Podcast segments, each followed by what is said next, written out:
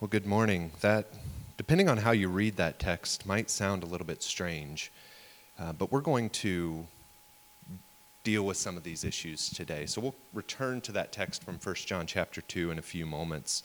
Uh, before we do, you know, I think the advent and the growth of our social media use in many ways is redefining how we view or understand something as basic and um, ordinary and everyday to our lives as friendship.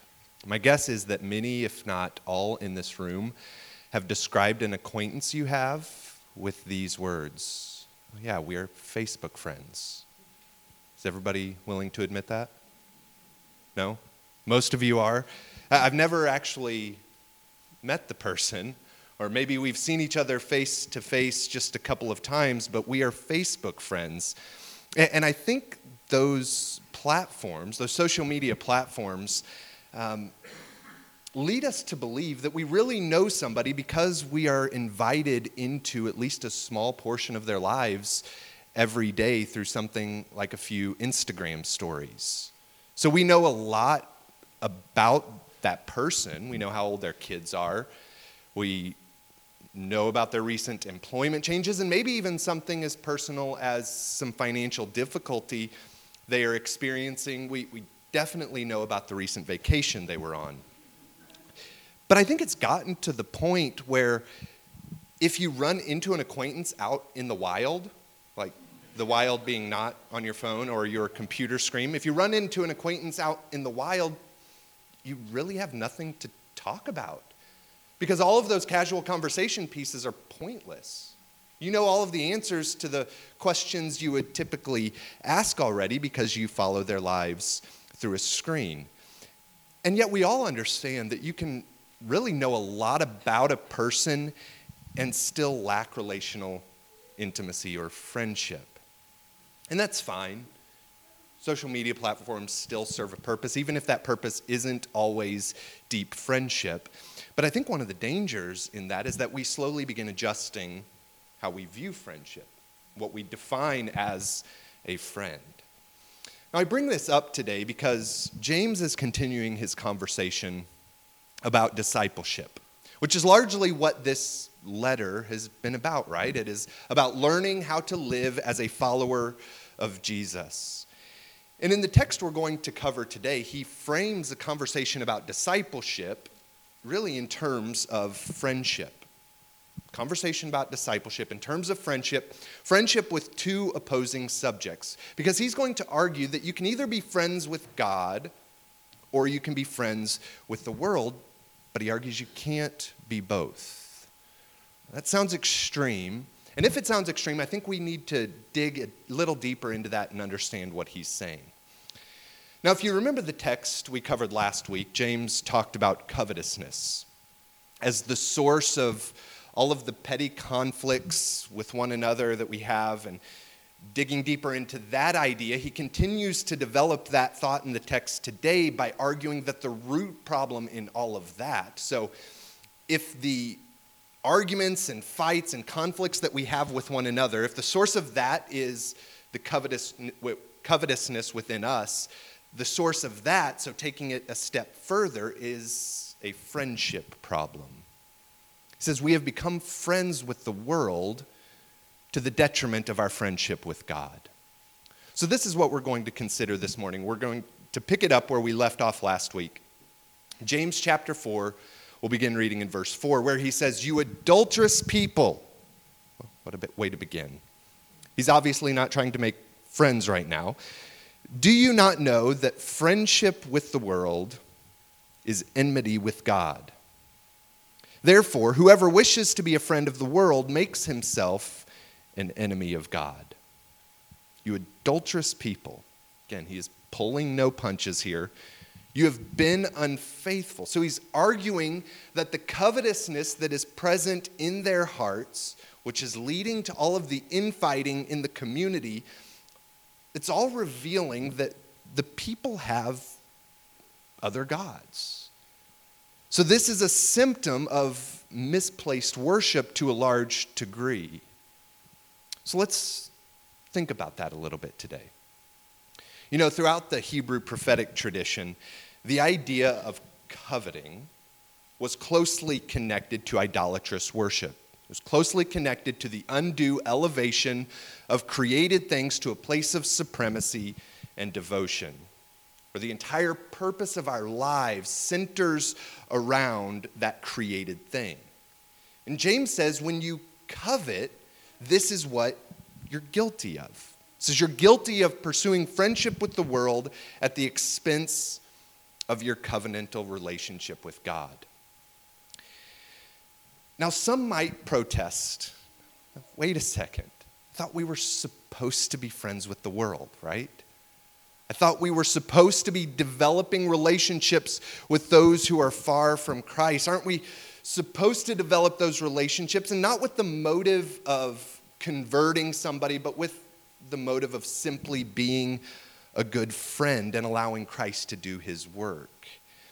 And that's a fair point. I think that's something that we need to consider in light of this text. Our motivation in friendship with others is not to convert, our motivation is friendship. And, yes, we do believe that as individuals and as a community, we are on mission. I mean, one of the reasons for our existence as a community of faith is that we would engage in our surrounding culture and we always emphasize the point that we want to engage in our surrounding culture through a posture of advocacy and friendship. So, if we are trying to engage with actual people in our culture through a posture of advocacy and friendship, is there some tension between that ideal and what James is arguing for here? Probably unsurprisingly, I don't think there's tension because I don't think that's what James is talking about here in chapter 4 when he speaks of friendship. He's not proposing that being friends with those who are far from God makes one an enemy of God. And if, I think if that's the conclusion we reach, we are completely missing the point. So, to understand this distinction, I think we first need to consider what James might have in mind conceptually when he talks about the world and what he's thinking of when he speaks of friendship. So, what's in his mind when he's talking about the world? What's in his mind when he speaks of friendship? Because I'll admit, upon first glance, this statement in verse 4 seems pretty dualistic. It seems like James is, is arguing well, there's the material or the physical world over here, and then there's the spiritual aspect of life over here. And the material world is bad, needs to be avoided, while the spiritual is good, and that's what we need to pursue. I think it's important to understand, as New Testament scholar Luke Timothy Johnson notes, that for James, this dualism that is obvious in verse 4 is not a metaphysical or a cosmological dualism where the physical world is bad, the spiritual world is good, but he says rather it is a religious or an ethical dualism.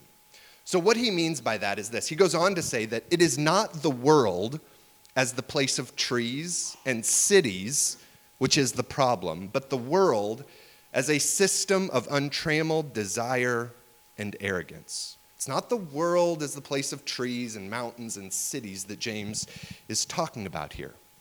And I think this is a helpful distinction for us to keep in mind. Because God and the world, which is God's creation. God and the world are not opposed to one another. It isn't the physical world, it isn't nature, mountains, and streams, and cities, and heaven forbid, people that we are trying to remain ritually separate from. Rather, those two worlds only stand in opposition to one another insofar as they are different measures of valuation. And I don't know if a verse like James chapter 4, verse 4 is where we get that standard evangelical suspicion of care for the creation. I think it probably is originating from a place like this. It's the idea well, there's no point in caring for the world or caring for creation because this is all going to burn up. This world is going to be destroyed, and we are, of course, are going to escape to heaven by the skin of our teeth, which I don't really know what that phrase means, but you get the point. The earth is all going to be destroyed. It's going to burn up. And what is more, it's not that great anyway. I mean, the world is the problem, right? This is the thing that we are trying to rid ourselves of. We don't want to be friends with the world. It's not something that we should care for, it's something to shed. And I think a text like this almost portrays the world, the physical creation, as the enemy if we understand it like that. But again, I think that's a misunderstanding of James' concept of the world. So I'll emphasize this point that God's creation is a good gift. It is a good gift to be embraced, to be enjoyed, to be cared for. That the physical world of, the, uh, of trees and streams and mountains, that is not the enemy but the systems of value that the world often operates under, this is what James is arguing is an evil to be resisted. So that's how James is envisioning the world. How is he understanding friendship? Because this is the other key component to understanding the point he's making. Is James talking about friendship like we often define it culturally, where casual acquaintances are considered friends? You know, where friendship is reduced to mere sentimentality or maybe to a vague feeling of affection that you have for somebody else. I think it's obvious that James has something much more intimate, something much more fervent in mind. When he speaks of friendship, he's t- talking about things like duty and loyalty and faithfulness and all of those descriptors. For James, friendship impacts our identity, it changes who we are at our core. So, friendship with the world is not appreciating or enjoying the created order. For James, friendship with the world is devoting our lives to systems of value that are opposed to God's systems of value, if we want to borrow Johnson's language. So, in answering the question, how do we as the church and how do we as individual followers of Jesus, how do we relate to culture? How do we interact with culture, with our world, with individuals that we come into contact with? A, a world that is in many ways undeniably out of sync with many of the core teachings of the faith we are a part of. There are a lot of different approaches to engaging culture. We've talked at length at times in the past about Richard Niebuhr's five approaches to developing a theology of culture. And one of those approaches that has been popular over the last century or so is Christ against culture. Christ against culture, where it's an either or approach. You can either love and follow Jesus, or you can engage with culture, but you cannot do both because they stand in contradiction to one another. Some of you have probably experienced this, maybe in youth group or something. If you were instructed or encouraged to burn or break that new Cranberries CD or that new NOFX or Nada Surf CD. Uh, obviously, there's too much specificity in there to deny that this is autobiographical in some nature. So this is therapeutic for me. But I mean, that was an influential approach to culture throughout much of the 20th century. And I think this section in James is part of the reason why. You know, we can't go to these movies, we can't engage with that type of art because that's the world, and we don't want to become too friendly with the world. But I don't think James is arguing that we ignore or flee from culture. That it would be better for all of us to commit to the rigors of ascetic spirituality and move off into a commune together and create a completely separate society. That sounds awful, right? I'm just joking. It doesn't sound awful. I'd love to move into a commune with you. Not really. Can we edit that out of the podcast? It, it's the idea that we shouldn't engage in culture at all. If we're going to be separate from the world, if we are going to keep from being friends with the world, we need to remove ourselves from it. I, I think that's a misguided approach to the world. However, unfortunately, in an overreaction to that unhealthy extreme, I think at times we end up or we are tempted to live as though the values of the kingdom are no different than the values of the world. And this is what James is pushing back against. James is saying, no, embracing friendship with God while we seek to remain unstained by the values of the world, that is the essence of discipleship. This is what the Christian life is about. We are trying to move from one way of life to another while remaining embodied in a particular culture that we exist in we're trying to move from one object of devotion and love to another, from one kingdom to another, from the way of the world to the way of Jesus. So as we read in our scripture reading a moment ago in 1 John chapter 2, the instruction was do not love the world or the things in it. Do not love the world or the things in it. Again, not the mountains and the trees or nature in general I think it's obvious if you've spent time enjoying nature that that actually leads to a deep, deep place of worship. But don't love the systems and the values of the world when they stand opposed to God's plan for creation. I think the picture of discipleship that James has painted since the beginning of this letter not only makes room for an interaction with culture, but even sees value in that.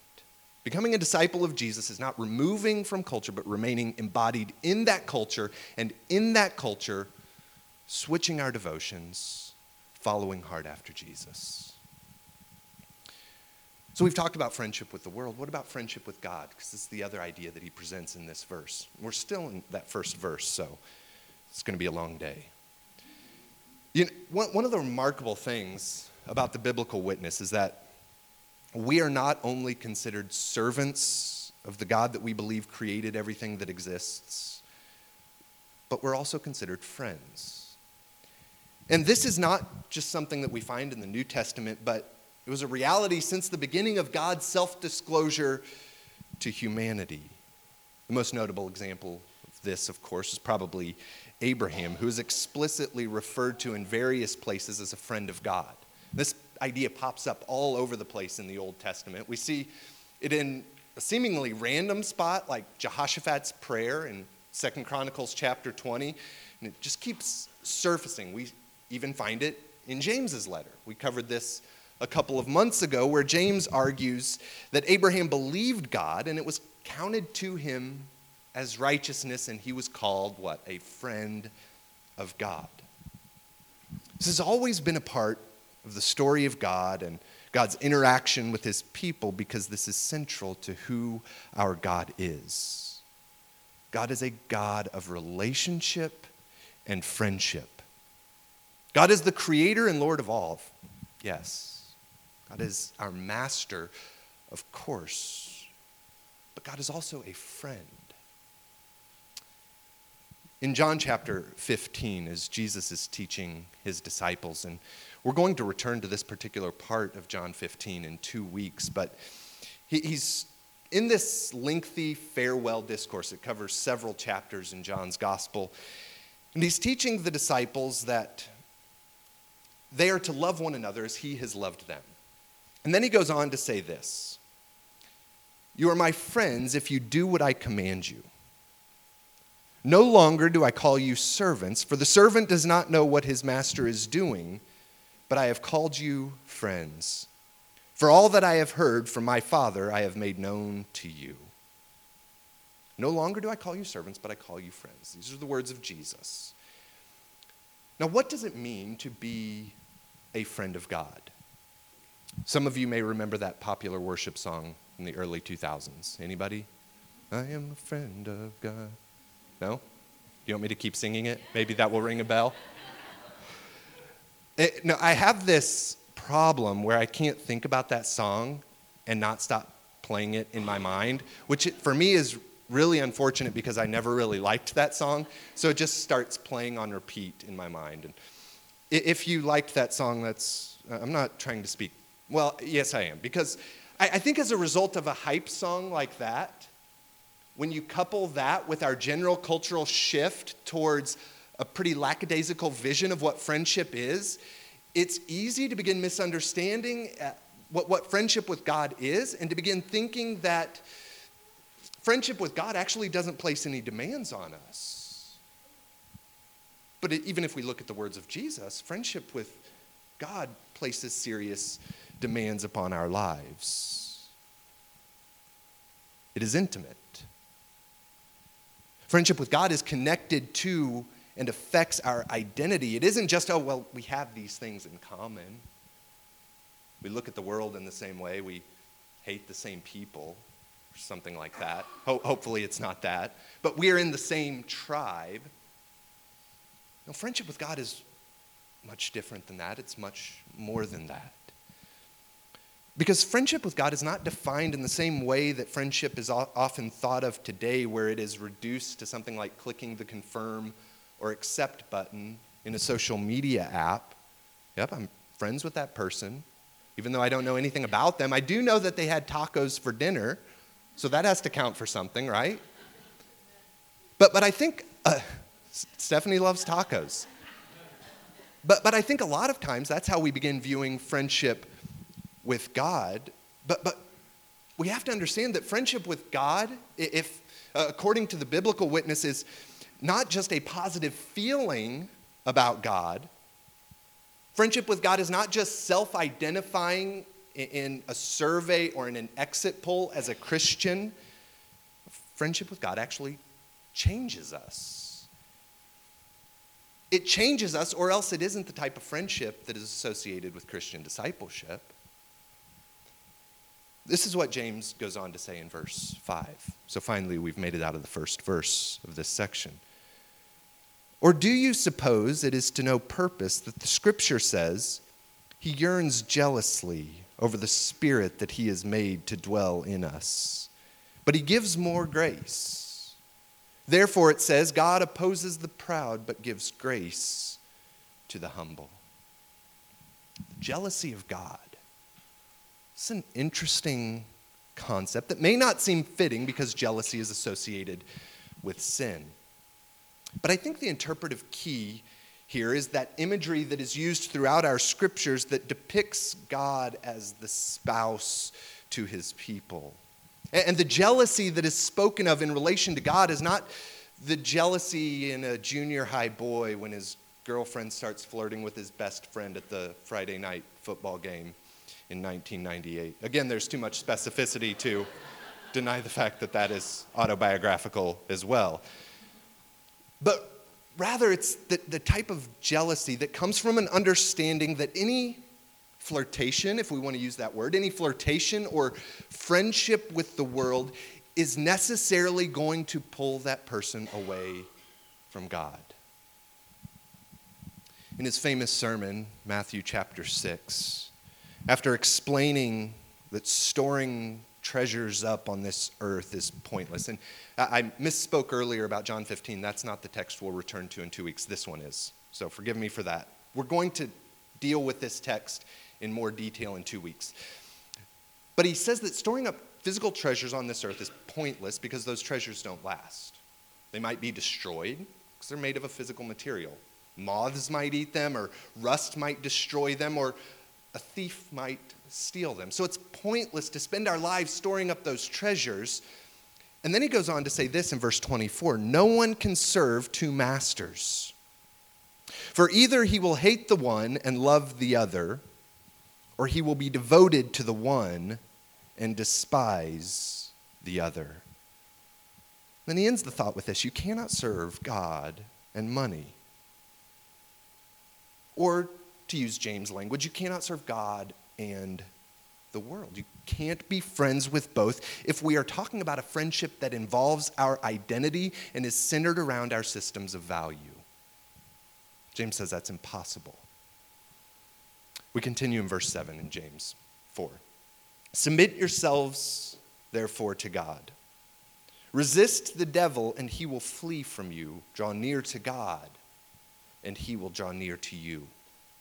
Cleanse your hands, you sinners, and purify your hearts, you double minded. Be wretched and mourn and weep. It's really getting encouraging, right? Let your laughter be turned to mourning and your joy to gloom. Humble yourselves before the Lord, and he will exalt you. So I think this has a lot to do, actually, with how we pursue friendship with God. How we keep ourselves from being unstained by the world, by an unhealthy friendship with the world, begins with submission to God. We submit to God. We put ourselves in a position to develop and nurture that friendship. And as we do that, James argues, we in effect resist the evil one. We resist, to use that Hebrew concept, we resist the Satan or our accuser. So James mentioned earlier that, this, that our sinful impulses, that those come from within us. Those come from those evil passions that are waging war inside of us. But now he brings up the idea that there's also this supernatural element where we do have an adversary who intends on destroying us. And he uses this concept to further underscore the opposition of the world with the ways of God. So, in this text, we've established that friendship with God is foundational to our spirituality. And if that's the case, I want to argue this morning that that is a relationship that has to be nurtured in a way that brings us closer to our friend. And I think in that way, it's similar to other relationships that we have. If you want to become closer to a person you are in relationship with, you have to put yourself in a position to nurture that relationship. I mean, think of those who are closest to you, maybe a spouse or a dear friend or a child. You don't grow closer to that person by just trying to muster up stronger emotional feelings for the person.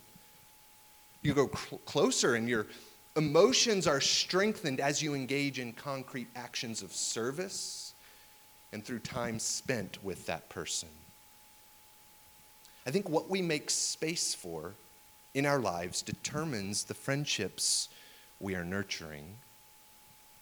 And I think that applies to our spiritual lives as well what we are making space for, determines if we are pursuing friendship with God or friendship with the world.